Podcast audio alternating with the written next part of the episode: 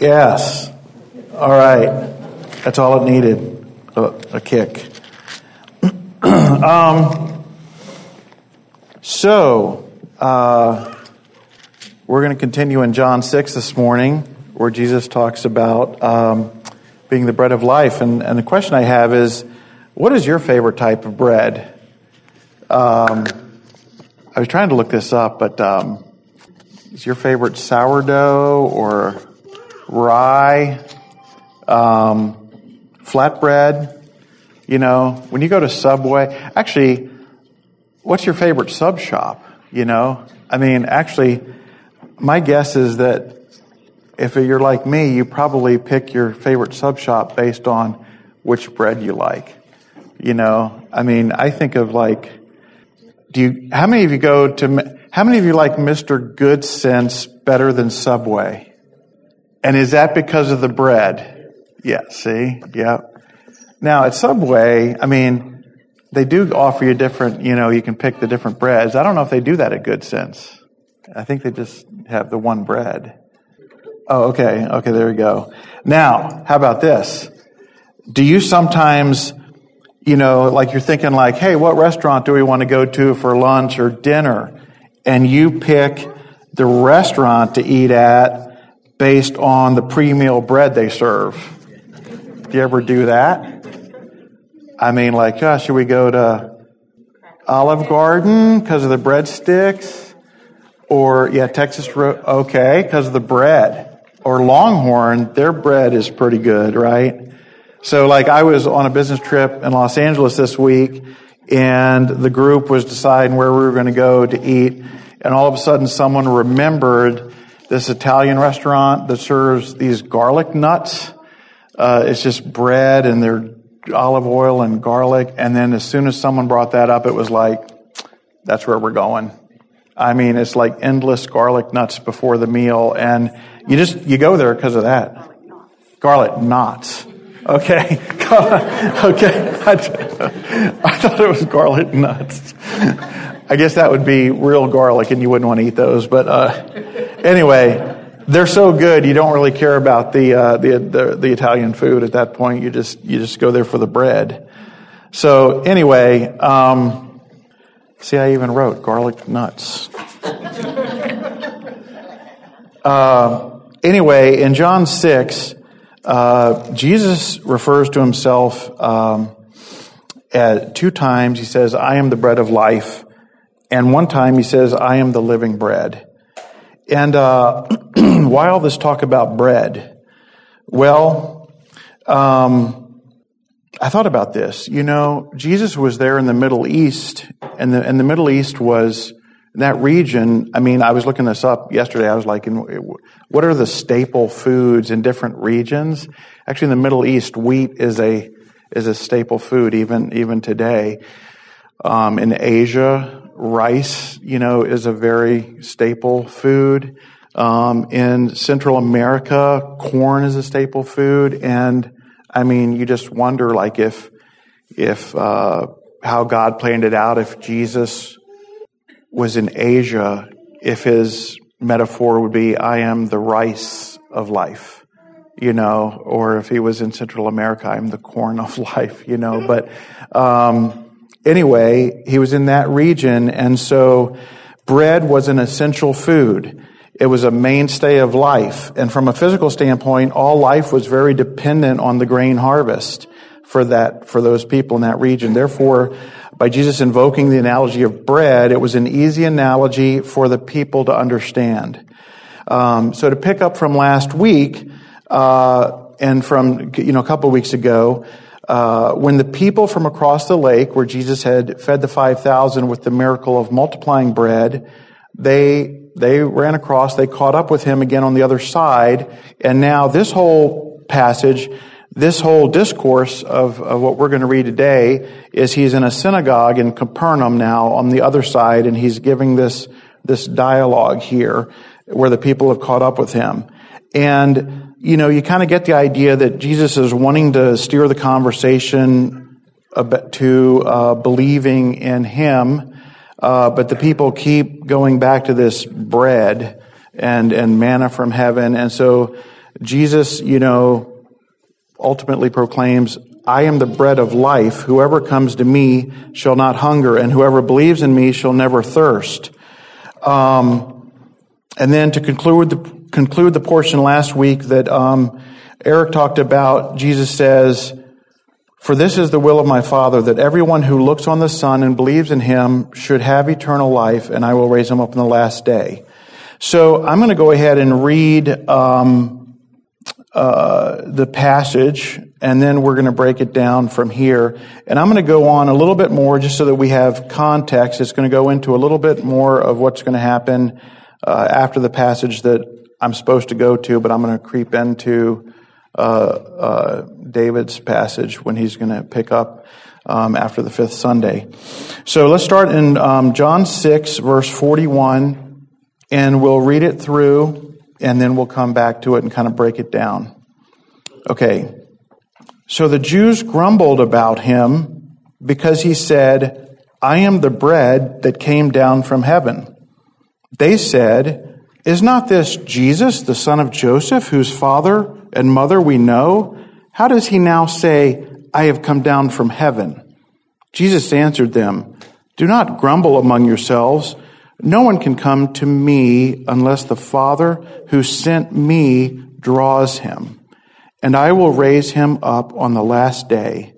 It is written in the prophets, and they will all be taught by God. Everyone who has heard and learned from the Father comes to me. Not that anyone has seen the Father except he who is from God. He has seen the Father. Truly, truly, I say to you, whoever believes has eternal life. I am the bread of life. Your fathers ate the manna in the wilderness and they died. This is the bread that comes down from heaven so that one may eat of it and not die. I am the living bread that came down from heaven. If anyone eats of this bread, he will live forever. And the bread that I will give for the life of the world is my flesh. The Jews then disputed among themselves, saying, How can this man give us his flesh to eat? So Jesus said to them, Truly, truly, I say to you, unless you eat the flesh of the Son of Man and drink his blood, you have no life in you. Whoever feeds on my flesh and drinks my blood has eternal life, and I will raise him up on the last day. For my flesh is true food, and my blood is true drink. Whoever feeds on my flesh and drinks my blood abides in me, and I in him. As the living Father sent me, and I live because of the Father, so whoever feeds on me, he also will live because of me. This is the bread that came down from heaven, not like the bread the fathers ate and died. Whoever feeds on this bread will live forever. Jesus said these things in the synagogue as he taught at Capernaum. When many of his disciples heard it, they said, This is a hard saying. Who can listen to it? But Jesus, knowing in himself that his disciples were grumbling about this, said to them, Do you take offense at this? Then what if you were to see the Son of Man ascending to where he was before? It is the Spirit who gives life. The flesh is no help at all. The words that I have spoken to you are spirit and life, but there are some of you who do not believe. Um, okay. So, um, as you can see from verse 41 and 42, the response of the people has reached a level of dissatisfied grumbling after they're going, kind of going back and forth with Jesus because they're certainly not getting this metaphor of bread from heaven that Jesus was, was giving them. They're, they're taking very literally, um, what, what he's saying. But, um, but before I get into this about the bread of life, um, uh, I don't want us to miss something very important that Jesus keeps touching on throughout this passage. And um, what's interesting is that uh, he touches on it like four different times throughout the passage, and it's like the people they don't really they don't really respond to what I'm going to talk about here. But Jesus doesn't let it go. He keeps touching on it, and so I don't want us to miss it either. So I'm going to point it out. And it's, and it's this. It's the involvement of God in the entire faith believing salvation process. How God's involvement is is is uh, overarching throughout the whole process. And so, uh, I just want to point out uh, how this started. The conversation Jesus started this conversation in the in verse twenty seven, where they were talking about. Um, he said, Jesus said, "Do not work for the food that perishes." But the, for the food that endures to eternal life, which the Son of Man will give to you. And what is the work? He goes on to answer that uh, later in that uh, next verse, where he says, "The work of God is believing that you believe um, in Him whom He has sent." And um, so, if you think about that, that the Son of Man will give to you, what is what is the gift of God that we know? It's our saving faith. Ephesians 2 8 and 9 says, For by grace you have been saved through faith, and it is not of your own doing. It is the gift of God, not a result of work, so that no one may, may boast. So Jesus right here is, is saying that um, the, the work of God, which is believing, um, is something that the Son of Man will give to you. And then in verse 37, he, he, he hits on it again. He says, All that the Father gives me will come to me, and whoever comes to me I will never cast out. And then again in verse 44, he says, No one can come to me unless the Father who sent me draws him. And if you look up the word draw from the original languages, it has, it has more umph than what you would may have read, uh, if you just read the word draw, you might just think like, oh, okay, that's kind of like a, a kind, like a, oh, coaxing or come on to me, little children. Uh, but really the word is, uh, used, um, with kind of like a, a for, um, it's a more powerful pull as if, if a rope. It's used, uh, where the fishermen and Peter, where they had to like haul the fish into the boat. Um, uh, they, they drew the net full and pulled the fish into the boat. It was used when Paul and Silas were, were drug into the marketplace because the people were angry and they drug them into the marketplace. So this word draw is not just like a, a little gentle, like, come here, little children. it, it is this, this powerful draw. Okay. So, um, no one can come to me unless the Father who sent me draws him. And then again in verse 65, and he said, This is why I told you that no one, oh, I didn't, we, we didn't finish that verse, sorry. And he said to me, This is why I told you that no one can come to me unless it is granted him by the Father. So, this just seemed to be going over the people's heads but I didn't want it to go over our heads this morning, and that is this that Jesus is saying that the effective power at work in the believing salvation faith process is driven from above by God. So what? So, what so what is that? You know, what do we, why does that matter to us? Why should that matter to us? And, um, I, I, was just thinking, you know, uh, so what does it mean for us that he he gives faith as a gift? What does it mean that he gives people, the Father gives people to Jesus and Jesus won't lose them? What does it mean that the Father draws them to Jesus? What does it mean that no one can come to Jesus unless the Father grants it? Um, you all might think of some other things and, and during the application time in the second hour, you know, you guys can discuss this. But I thought of, I thought of some things of, of what this means. Uh, to me, it's, it's, uh, it's an encouraging thing to me. Um, because I, I think that what it means is that our trust for the salvation of people's souls needs to be in the Father alone. Um, it takes it off of me and it puts it in the Father's hands, which means that my role is to pray pray and pray some more for people's souls, um, loved ones, family members, um, co-workers, neighbors, um, that the Father would draw them to Jesus, uh, that the Father would grant them to come to Jesus, um, that the Father would give them to Jesus. Um, that's what it means to me.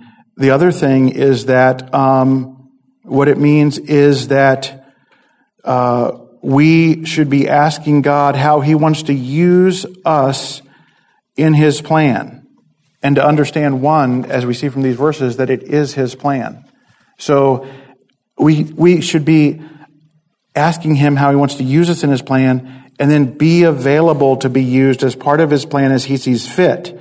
And the reason I say that is because if you just look at the New Testament example, I mean, I think of one where he didn't use people. I mean, there, there might be other ones. I just, I'm not thinking through all of them, but there was one where God just took it upon himself to strike Saul from the, from the horse and, and say, like, Saul, why are you persecuting me? And basically God did the work himself, right? Okay. But in all the other examples of people coming to Christ, all the Ephesians and the Colossians and the Galatians and the Corinthians, I mean, God used people right? I mean, he used people. Um, he used Philip, he used Paul, he used Barnabas, he used Peter, he used um, uh, Epaphras, he used, I mean, he, he used uh, Priscilla and Aquila, he, he used, he used people. So be available to be used as part of his plan as he sees fit. So, um, I mean, whether that be as Awana working in Awana Children's Church, um, Sunday school teachers, nursery workers, um, um, as a neighbor, you know, to people in your neighborhood, as co-workers, um, and then thirdly, know that God is always at work around you. Okay? Again, these verses just showing that God is it's his process and he's involved in it. So know that he's always at work around you. So be alert. Um, I mean, just, we can't just walk through life kind of like with our heads down like this and, and because God is always at work around us and we don't know what he, I mean, he's, he's, he is working. And so we need to be alert to, to, to, if we're asking God how he wants to use us to fit into his plan, we need to be alert that like at any moment he might go like, up, oh, here, you know, here's the door, here's the opening. And so, um, so that's, that's what I wanted to share from those verses. Um, uh, let me read here again. I'm going to read uh, 47 through 51. Uh, truly, truly, I say to you, whoever believes has eternal life. I am the bread of life. Your fathers ate the manna in the wilderness and they died. This is the bread that comes down from heaven so that one may eat of it and not die. I am the living bread that came down from heaven. If anyone eats of this bread, he will live forever. And the bread that I will give for the life of the world is my flesh. I want to point out that it says here, um, those who believe already have eternal life. Truly, I say to you, whoever believes has eternal life. And I just want to just stop on the word here real quick. I mean, a lot of times we hear like these, I mean, this is a biblical word, but you know, it's, it's sometimes it's like it's a, religious word, eternal life. Okay, oh great, I have eternal life. Well, so what does that mean, and how does that impact my day to day?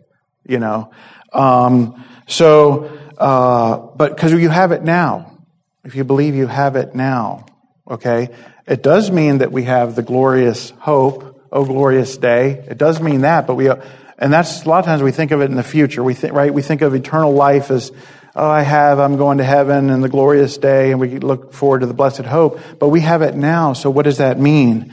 So just to put some teeth on eternal life, um, it, it's interesting. Um, I, I, just wanted to, I was just like, oh, what does that mean, God? And so it's interesting because, right, scripture, um, scripture will, uh, um, you really don't need a, like a Bible dictionary. Sometimes the, the, scripture itself is the dictionary for its own self, right?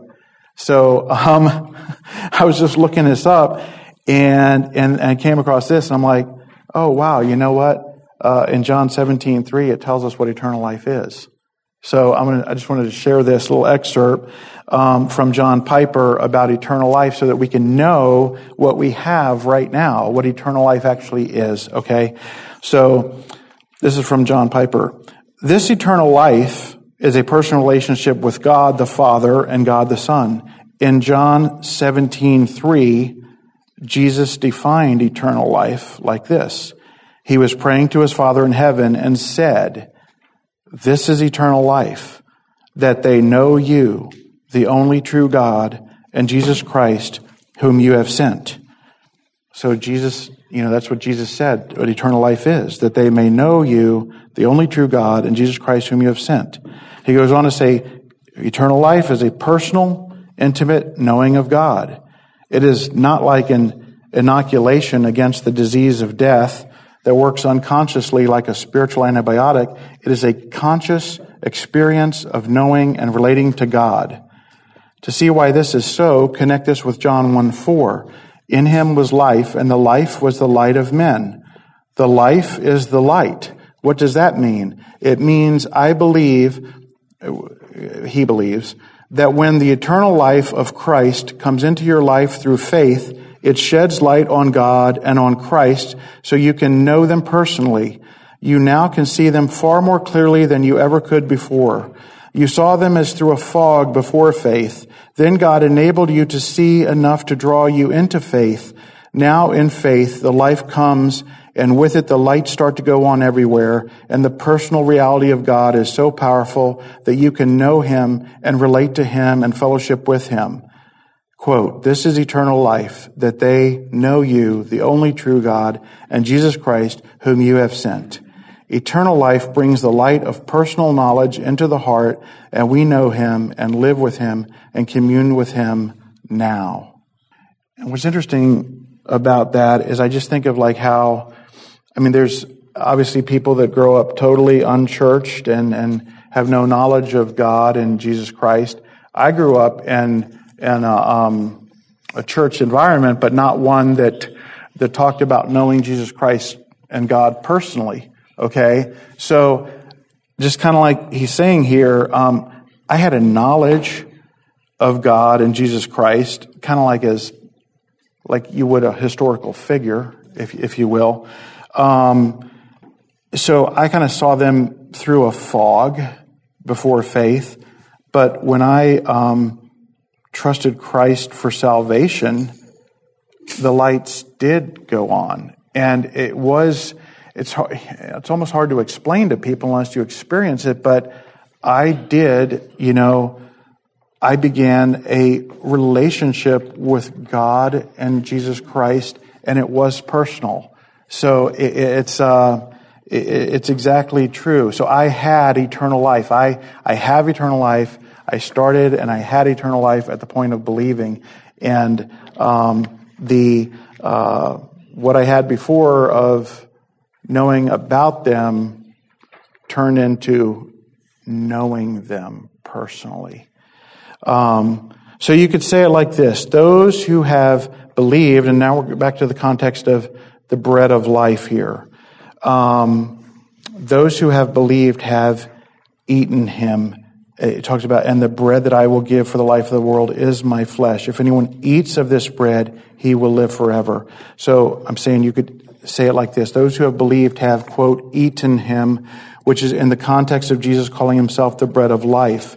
This bread does what no other bread, even manna, can do. It imparts spiritual life and banishes spiritual death. He adds that he is the living bread, implying that he lived in the past is living in the present and will live in the future. He will always be there to provide nourishment. Furthermore, we must not just partake of the bread one time at salvation, that is believing the one time, but we must eat continuously so that we can live life in Him and He in us. So basically, I'm equating that eating is believing at salvation and then living a life of faith beyond salvation. It's a continuous eating. It's a continuous believing. It's, you know, living a life of faith, walking by faith, uh, after salvation. So, verse 52, the Jews then disputed among themselves, saying, How can this man give us his flesh to eat? Again, this verse shows that they cannot get past the literal sense of what Jesus is saying. Their hearts are just in a state that is ever ready to quarrel, scoff, and resist. So Jesus does not only, he doesn't back down from their scoffing, he actually like kind of ratchets it up a notch. And then he goes on to say something, I mean, even more bombastic. Uh, and he says, Truly, truly, I say to you, unless you eat the flesh of the Son of Man and drink his blood, you have no life in you. Whoever feeds on my flesh and drinks my blood has eternal life, and I will raise him up on the last day. For my flesh is true food and my blood is true drink. Whoever feeds on my flesh and drinks my blood abides in me and I am him. As the living Father sent me and I live because of the Father, so whoever feeds on me, he also will live because of me. This is the bread that came down from heaven, not like the bread the fathers ate and died. Whoever feeds on this bread will live forever. Can you get an idea of why they would really be boiling at this point? I mean, so these are Jews, and it was, um, they weren't supposed to eat anything with blood, you know, in it. Uh, and so Jesus here is, is talking to them about eating, drinking his blood you know, that, that was all supposed to be cooked out. You know, you even think about eating something with the blood still in it, you know, was absolutely forbidden. Um, so I'm, I'm sure in Jesus' mind, he's thinking like, surely they couldn't think that I'm talking about real blood because they know that I'm a Jew that is abiding by the law. So, but they're still not getting it. Okay. Um, let's see here. I'm going to probably cut something out here, but anyway, uh, so that we can save time here. But um, and the other thing, just to just to let you know, is um, you know again from the beginning of John six when it said that it was near the time of Passover. Um, uh, there is a little parallel here uh, that Jesus might be making. I mean, in my understanding. Uh, where he is talking about being the bread that he will give for the life of the world will be his flesh. Um, I believe that he could be making a parallel to the sacrifice. He would be like the Passover lamb, um, and his shed blood is part of the sacrifice as well. Um, but where what Jesus is doing here is the exception is that the Passover sacrifice was limited to the Jews, and yet Jesus here he expands it right here by saying, I will give, and the bread that I will give for the life of the world is my flesh. So he's extending his sacrifice to the world, not just to the Jews. That would be something that they would do at the Passover. Um, so looking at the passage as a whole, um, there are two somewhat obvious points that I, uh, in my understanding, believe Jesus is making, and, and these are the two. Just as physical bread is essential for physical life, spiritual bread is essential for spiritual life. And two, as you must eat physical bread to sustain physical life, you must eat spiritual bread to sustain spiritual life. So, what they weren't quite getting here, and I think he probably, you know, covers it later with his disciples when they're, when they're not getting it either and they say, This is a hard saying, Lord, uh, is what he tells them in verse 63. Um, and he says, It is the Spirit who gives life. The flesh is no help at all. The words that I have spoken to you are spirit and life. And it's interesting that later on, a little bit down here, when he's asking his disciples, Are you guys going to turn away also? Because many of them Many of the crowd left at this point because of what he was saying. He said, Are you guys going to turn away also? And, and Peter said, Lord, to whom shall we go? You have the words of eternal life, and we have believed and have come to know that you are the Holy One of God. So Peter was confirming that Jesus had the words of life. So if we all agree that the bread of life Jesus is talking about is spiritual food, then how can we apply these verses? Um, I think one of the main keys here is John 6:56 where he says whoever feeds on my flesh, whoever feeds on my flesh, um, continuous tense, and drinks continuous my blood, abides in me, and I in him. So, of course, you know, we're armchair quarterback, you know, looking back, you know, the, but does that sound familiar? Abides in me and I in him. You know, we haven't gotten there yet, but I'm sure most of you are familiar with John 15. He talks about abiding in the vine. You know, if you do this, you abide in me and I in him. So he's saying, whoever feeds on my flesh and drinks my blood abides in me and I in him. Um, this is the bread that came down from heaven, not like the bread the fathers ate and died. Whoever feeds on this bread will live forever.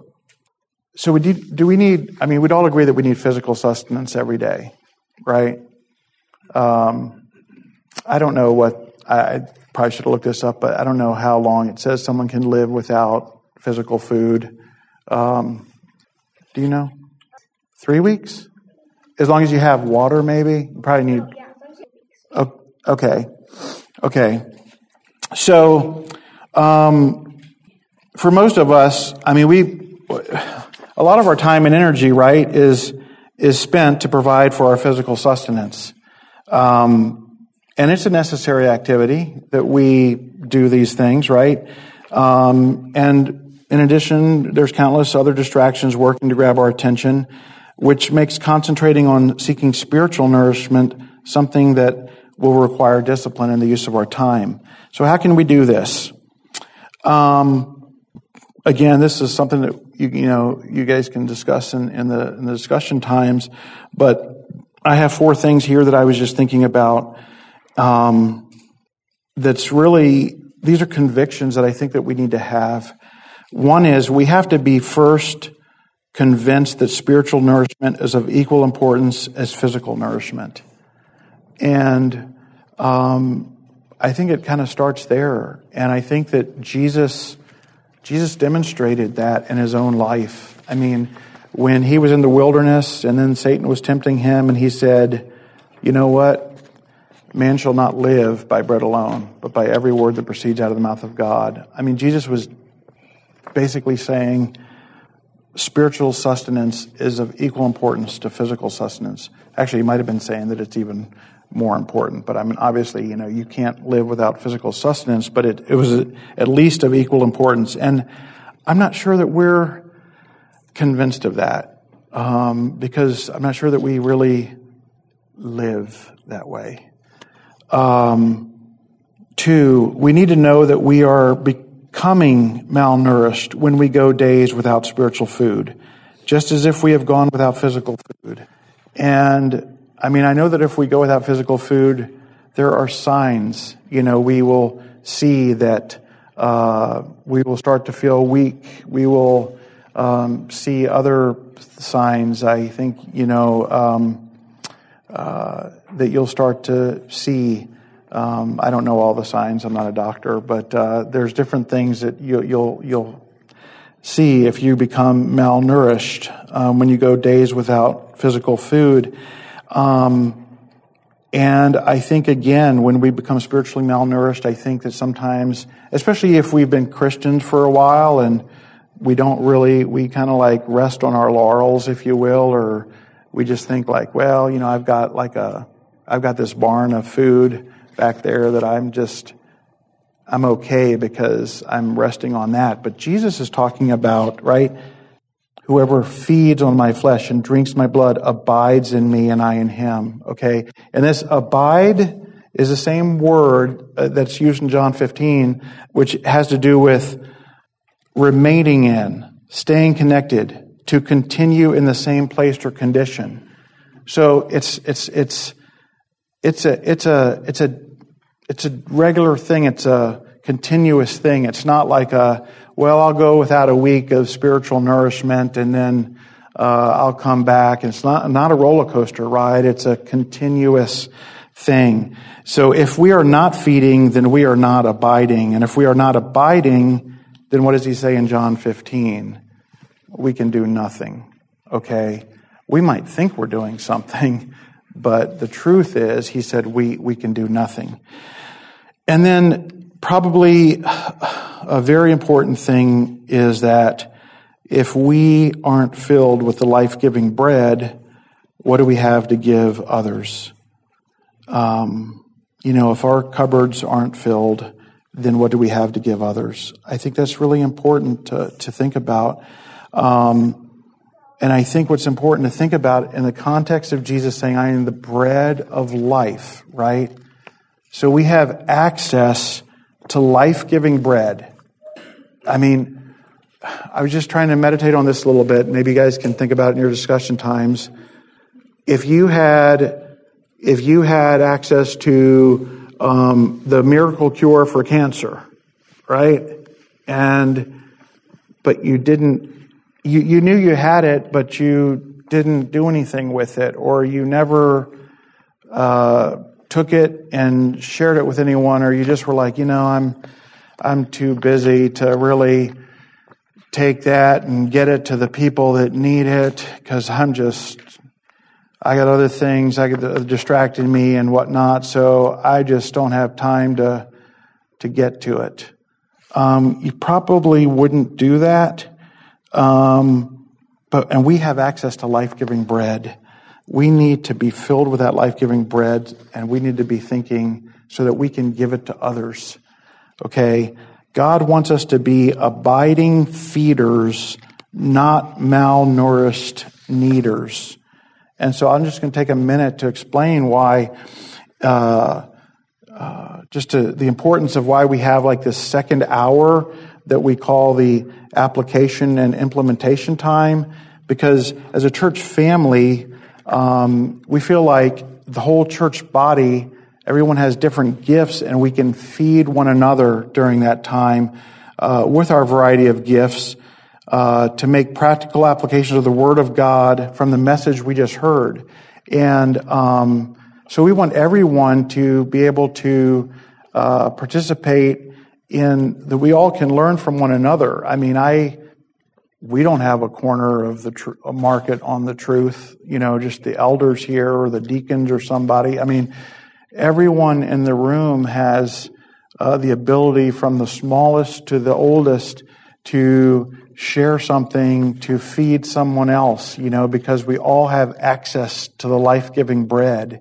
And so, so we really, um, you know, that's the importance of why we, we have this second hour so that we can be encouraging one another, like it says in Hebrews, to stir up one another to love and good deeds. And so that's kind of why we, we started this, uh, this second hour. Um, so we really encourage everyone to stay for that time so that we can, we can all encourage one another. Um, so, uh, again, this message is very appropriate today as we partake of the Lord's Supper. And uh, I guess I'll just have the, the deacons come forward as we prepare to have the time of the Lord's Supper. Um, the Lord's Supper is, is really our, our declaration of faith. And when we partake of the bread and the, and the uh, grape juice in the Lord's Supper, we recall the sacrifice of Christ that made eternal life possible. And uh, we reaffirm our faith that we, we first declared and demonstrated by confessing our faith and being baptized into Christ. Um, in the context of this passage, when we first in faith believed, that is, in the context of this passage, ate the body of Christ, the bread of life, and then we reaffirm ourselves to that relationship of faith in which we continue to eat the body of Christ by living a life of faith and look forward in faith to the time when we will see him face to face on that glorious day. So, um, if the men will come forward and pass out the bread.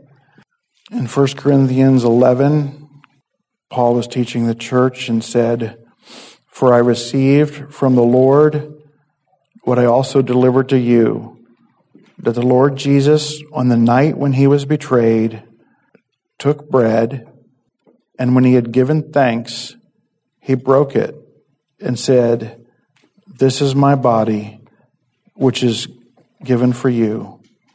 Do this in remembrance of me. For as often as you eat this bread and drink the cup, you proclaim the Lord's death until he comes.